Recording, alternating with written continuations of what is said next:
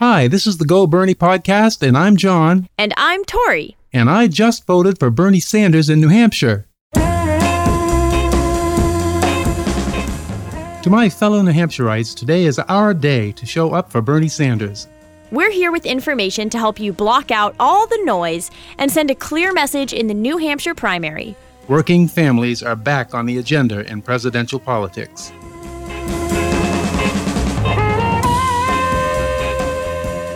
New Hampshire votes in the primary election today, Tuesday, February 9th. If you live in New Hampshire or you go to college there, you are eligible to vote for Bernie as long as you're not a registered Republican. If you don't know your polling place, go to berniesanders.com slash NH. There you can easily check your eligibility and find your precinct. The Sanders campaign has a hotline at 1 844 502 5948 if New Hampshire voters have any questions.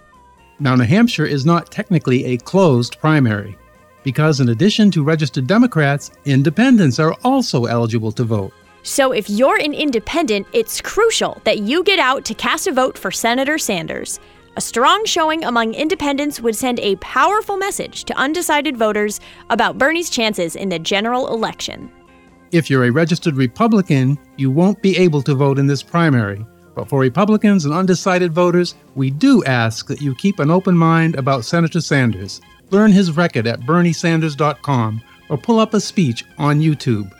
We are welcoming people from all ideological backgrounds into this campaign because it's about much more than politics. It's about a future where we can be proud of our country, our leaders, and ourselves for standing together.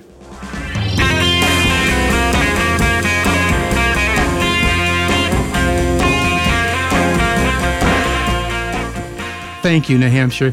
Now get out there and do us proud. Hey, Nevada, your chance at history is up next.